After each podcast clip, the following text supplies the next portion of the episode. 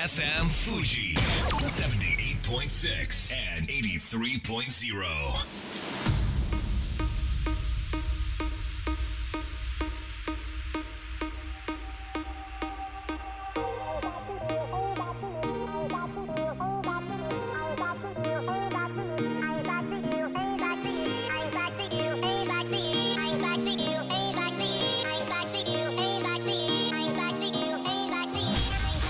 月曜夜のひとときいかがお過ごしでしょうか？この番組「みんなのラジオは」自分の故郷を盛り上げたい誰かの役に立ちたいぜひ知ってほしい聞いてほしいそんなたくさんの思いを発信していく番組です。本日で第269回の放送東京代々木のスタジオビビットより生放送でお届けしてまいります。サッカーワールドカップが終わってしまいました。メッシがワールドカップトロフィーを掲げる絵が見られるとは本当に嬉しい限りですけれどもメッシの熱狂的なファンとして知られている小柳ルミ子さんのツイッターが愛と感動と興奮にあふれています。ぜひ見てほしいです。人口4500万人のアルゼンチンその首都はブエノスアイレス。そこには幅110メートルの大通りがあって7月9日通りと呼ばれています。アルゼンチンの独立記念日。どこから独立したのかスペインから。なのでアルゼンチンの公用語はスペイン語なんですね。その世界一とも言われている7月9日通りが人で埋め尽くされた。それほどの喜び。えそんなアルゼンチン国民の平均月収は5万3000円だそうです。多くの方々が仕事を2つ3つ掛け持ちして生活している。なのにカタールのサッカー会場アルゼンチンの試合は毎試合多くのサポーターが母国から押し寄せた。なぜなのか。その実態をイギリスメディアが調査したそうでサポーターに直撃インタビューしたそうです。そうするとアルゼンチン人サポーター家を売ってここに来たんだとか試合が終わった後は帰る金がないよとかですね。明日どうなるかわからない状態でそれでもメッシの活躍を見たくて来たんだというサッカー愛にあふれていました。アルゼンチン優勝にふさわしいと思います。こんばんは。DJ 西川俊也ですさあ番組の進行はもうお一方どうも22万人から選ばれたベストカラーゲニスト有野育ですよろしくお願い申し上げます。よろしくお願い申し上げます。いやワールドカップすごかったですね。あれ？えっと日本代表の試合はね、はい見てなんか、はい。ツイートされてましたけれども、はい。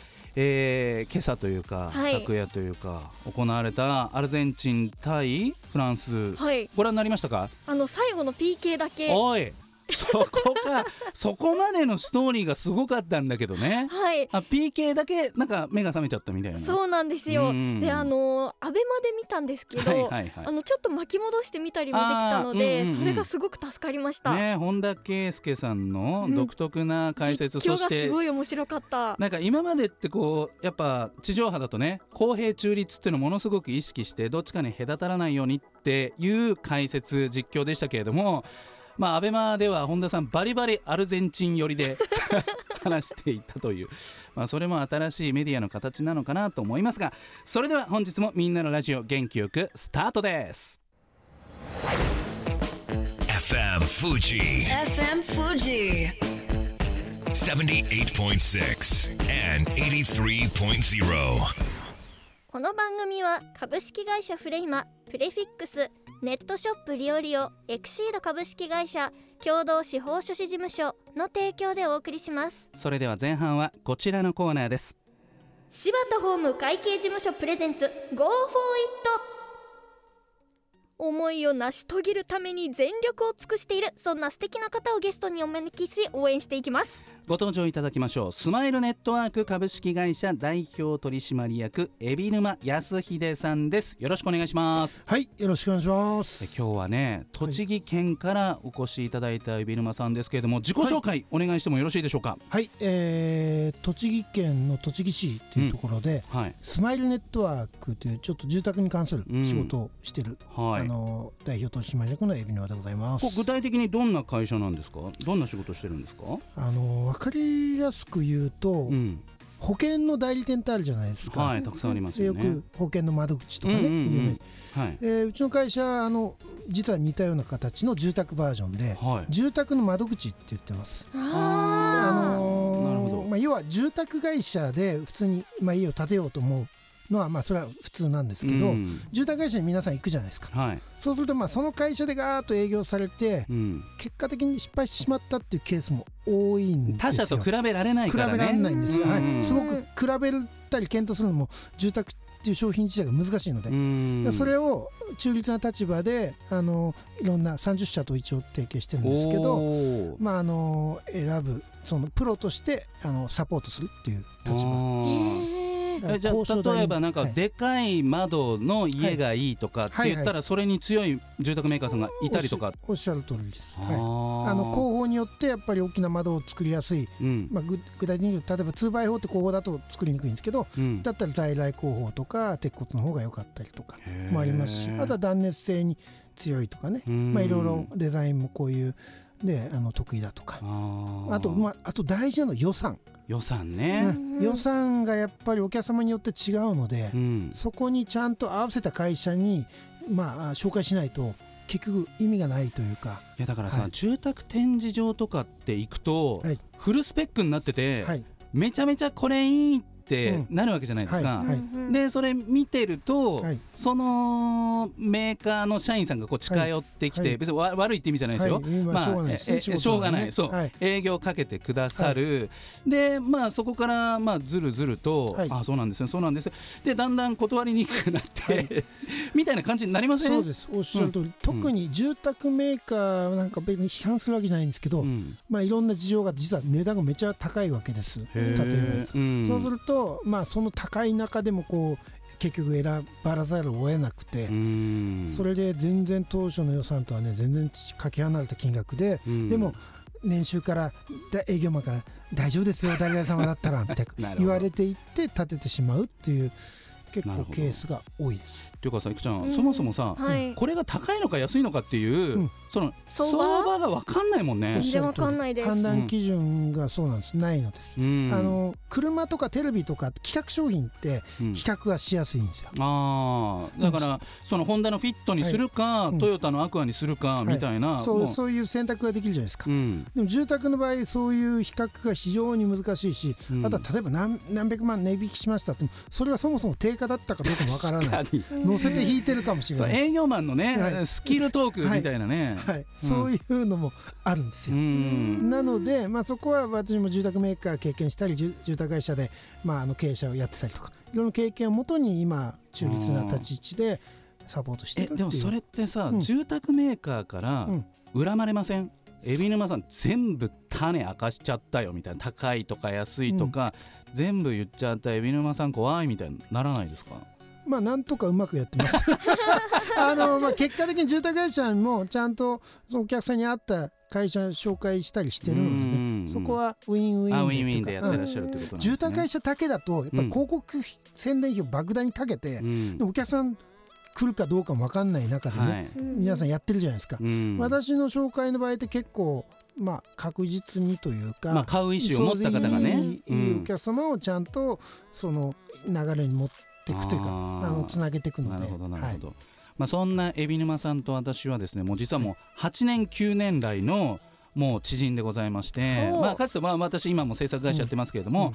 まあ当社のうん。クライアントとして長くね、あのラジオ番組をやってくださってね、はい、今も栃木でやってますよね？やってるんです。あの西川さんが縁でラジオを触れる機会があって、そうそうそうそう。で今は今で、うん。まあ、独立じゃない 僕からね卒業されて、あのいろいろそれは場所的なね状況情報と状況とかもあって、まあ、栃木県のレディオベリーっていう、うん。一応栃木県だと大きいうん FM なんですけど、うんそこで番組をやって、そのあ住宅の、はいレディオベリーのね、はい。あのー道を切り開いたのは私のプレゼンです。そうそうです。おおっしゃる通りですあそうなんです。すはい、まあそんな海沼さんとのご縁で、まあここで再会できて嬉しいわけですけれども、い。えいえこちらこそ。まあコロナ経験したじゃないですか、はい。世界が、はい。それでこう世の中の住宅に対する考え方って何か変化ありましたか？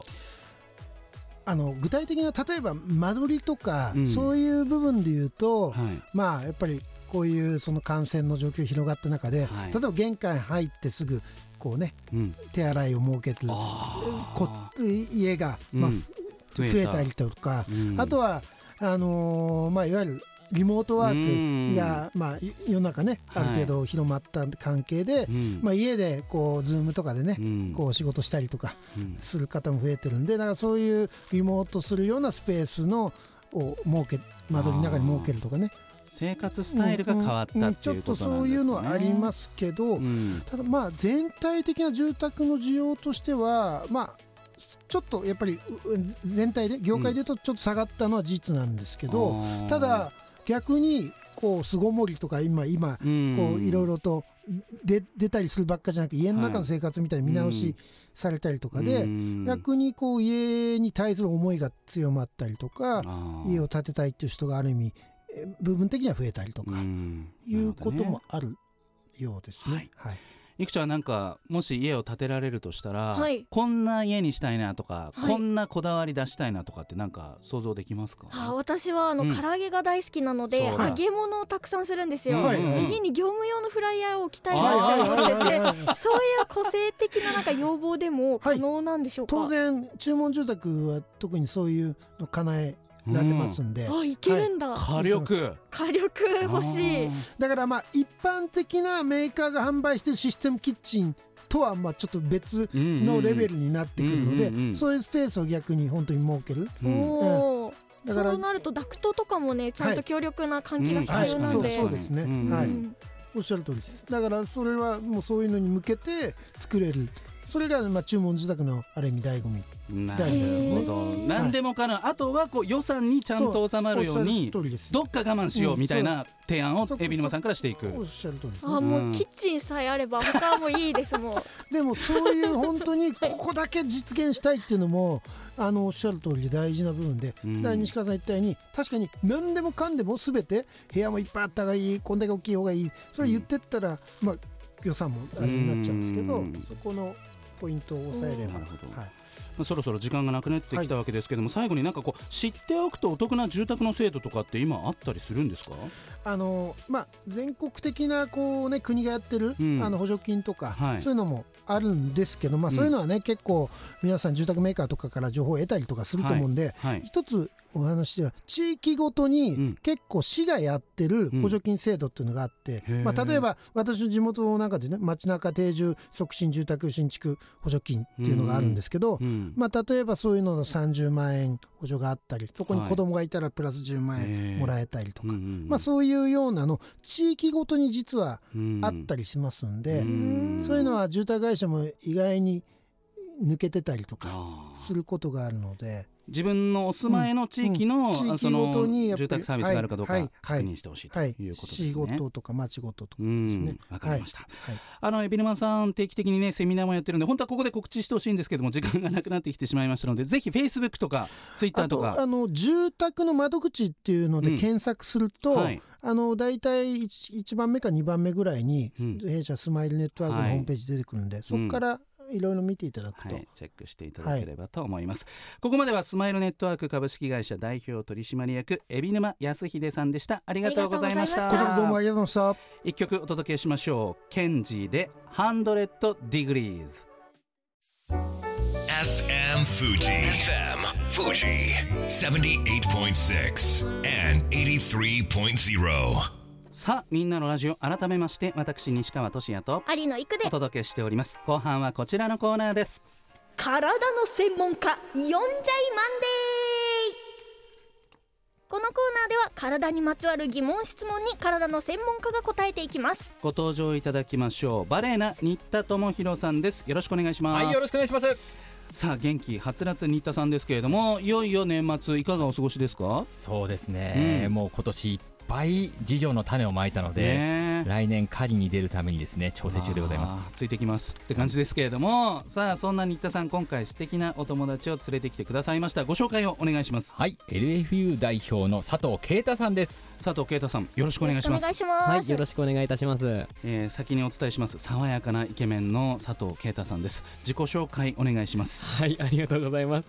えっと、株式会社 LFU、えっと、はい佐藤啓太と申しますうん。もともとはあの理学療法士として病院で働いていたんですけども、ブロガーを機に独立して、今はウェブのメディアの会社を経営しています。えー、理学療法士さんがウェブの会社を経営されていて、すごい展開ですねそれもね。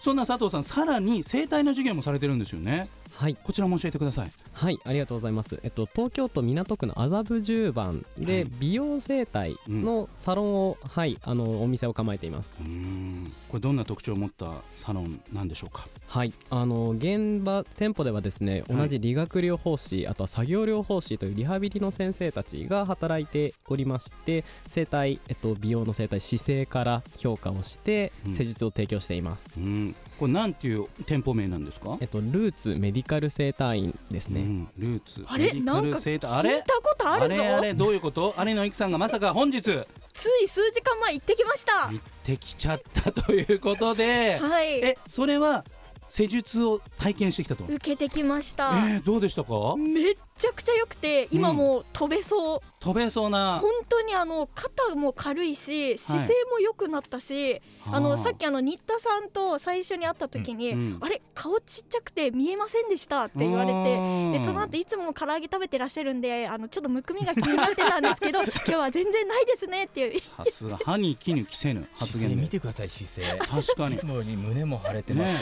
首あとなんかあのーマスク越しだけどいくちゃんの顔がちょっとほてってるっていうか、はいなんかあの血行が良さそうな感じ、あよよくなりました、ねえ。おっしゃる通り、うん。本当に素晴らしい体験でした。珍しくいくちゃんの方がスタジオインしてたんだけど先に、で今日実はこうだったんですって。絶対西川さんも言ってくださいって絶賛されて。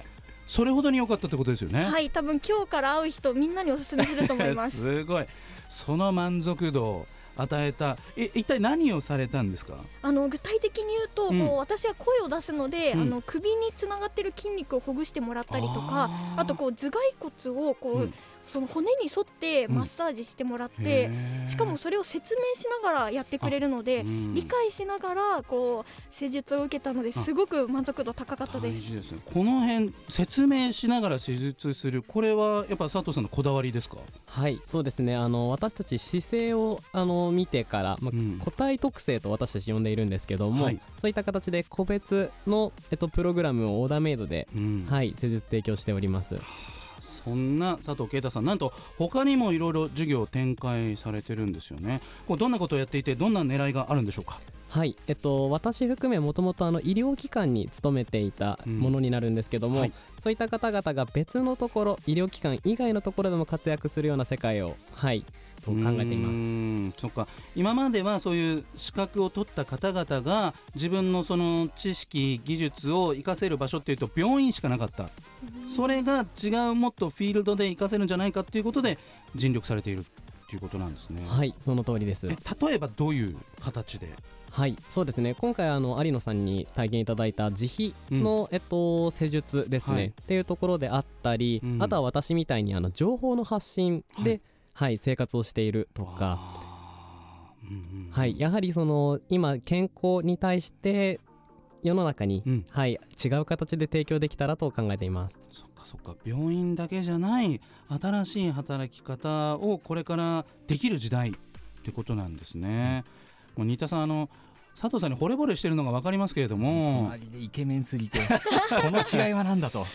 いやでも本当にまだお若いのにねご活躍でなんか2022年終わろうとしてますけれどもなんか2023年に向けてなんか仕掛けていきたいことやりたいことってなんか佐藤さんの中であったりするんですか？そうですね。やはりあの私たち今医療、うん。まあその働き方みたいなところにはやっぱり着目していて、はい。よりこういうふうな、えっと、世の中医療機関じゃないところで健康に対して情報をキャッチできる世界、うん。はい、に向けていろいろと事業も、はい、動いています。だエンドユーザーである我々もこう何かあった時にこう病院しかないっていうんじゃない選択肢があるってこともちゃんと認識しなきゃいけないですよね。まさにその通りですね。うん、バレーナさんもね、はい。そうやって医療機関以外の受け皿として、今いろいろやってらっしゃるわけですもんね。そうです。溝を埋めるって。病院行くほどでもない困ってる。そんな溝を埋める役割やりたいと思っています。この感じで病院行っちゃうとね先生に、特になんてことないですね。というか、うん、大丈夫ですよってもしかしたら言われちゃうかもしれない。かもしれないですし、うん、でもご本人からするとちょっと違和感があるんだよなっていう、そうですね。その時に対処するのがやっぱり一番いいんですよ。病院行く前い病院は壊れてからどうしても行くところになってしまうのうんうん。うんでその前段階で変えてれば、人生変わるよねっていうのが僕たちのなるほどなるほど。コンセプトですね。ちょっと啓太さんはその病院勤務時代になんかその理学療法士と勤として勤務されていてなんかもどかしさっていうのも感じたってことですか？そうですね。やはり病院に来る方々は先に病気になっていたり、うん。怪我をされていた方が来るところにはなるので、うん。はい。そういった方を未然に防ぎたいっていう思いから今活動を進めています、どうですかいくちゃん？もう素晴らしい。もう感謝しかないですね。あのちなみにちょっと店舗の雰囲気とか教えていただけますか？あめちゃくちゃおしゃれでした。おしゃれ。いや大事ですよね。清潔感はいってね、大事。であの私の隣にもあのベッドがあったんですけどもちろはい。んカーテンで仕切られて、えでその隣の女性の方も施術施術受けながら「えすごい!」って めっちゃ感動してて。感動の声が聞こえてきた。分かるって思いながら聞いてました。なるほど、えーそろそろ時間が来ました。それでは最後にリスナーの皆さんにメッセージを佐藤啓太さんお願いします。はいえっと、本日ありがとうございました。やっぱり私たち医療職はこれから皆さんに健康をまたあらゆる形で届けていきたいと思っています。またこれからもはいあの、こういった機会たくさん生かしていきたいと思っています。そしてこのコーナーをねずっと支えてくださっている新田さんからもぜひ一言メッセージをお願いします。はい体のメンテナンスしたくなりましたら、うん。東京の場合はルーツ神奈川の場合はぜひバレーナにお越しください。皆さん良いお年をお迎えください。うますぎます、えーということでここまでは株式会社 LFU 代表取締役佐藤啓太さんそしてバレーナ新田智弘さんでした。ありがとうございました。ありがとうございます。それでは素敵な1週間を。また来週。この番組は有限会社東音楽器足立センター柴田ホーム会計事務所バランスとグロースコンサルティング株式会社ドテラ移動以上の提供でお送りしました。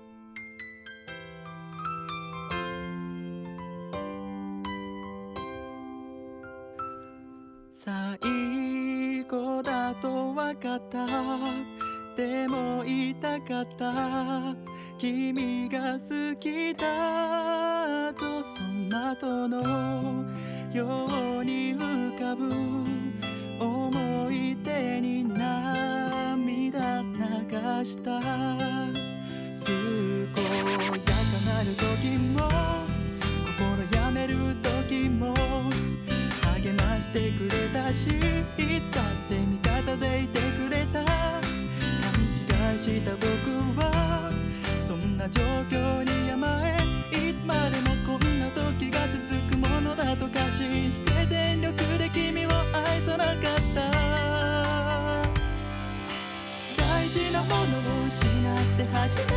気づかされた